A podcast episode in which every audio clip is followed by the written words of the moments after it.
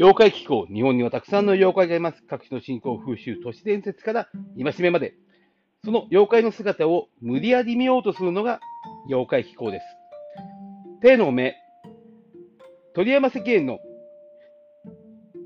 ガズ百鬼夜行に手のひらに目がついた座頭姿で描かれているもの。石英によると、石英による解説はないが、参考にしたと思われる話が諸国百物語にある。京都七条河原の墓所に80ぐらいの老人が現れ、肝試しで、えー、墓所に入っていた若者を襲ったという話で、その老人には目がなく、手のひらに目がついていたという。諸国百物語には、この化け物の名前は記されていないが、石英はこれを手の目として名付け、描いたようである。はい、今回は手の目でございます。えー、座頭の姿ということは、あのー、盲目の人、えーえー、一番思う、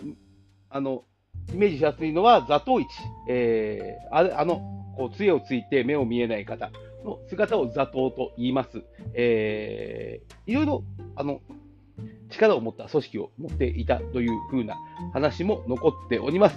このように、えー、諸国に伝わる話を、えー、江戸にまとめ、江戸で、えー、話をも話を大きく膨らませた。つまり太平の世がこの目手の目というものを生み出していきます。四条川戸の墓場というと、えー、6条と6条七条あの5条6条の台に、えー、形状があり、えー、5条6条7条この辺の体ではよく首がさらされていました。えー、そのため、えー、鴨川の四条川ですね。四条川だ、五条川だ、その辺の体では、え、首がさらされていました。え、そこに、え、このような方が現れた。うーん、この墓に現れたじいさんは人の目玉を持って歩いて出てきたのかなというふうにちょっと思ったりはするんですが、え、この手の目、え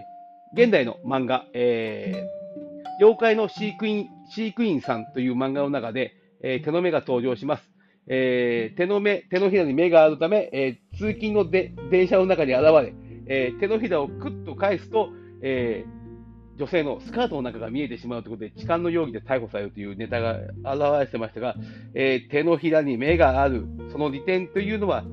大概デガマデデバガメぐらいしかないのかなというふうに思ったりもします。えこのように太平の御代にいろいろという諸国の話が広まっていきます。この手の目、実際にこのようないたずらをした老人、もしくはこのような姿のものがもしかすると本当にいたのではないかなと私は、えー、面白おかしく感じていたいわけでございます。ではまた次回、妖怪の世界でお会いしましょう。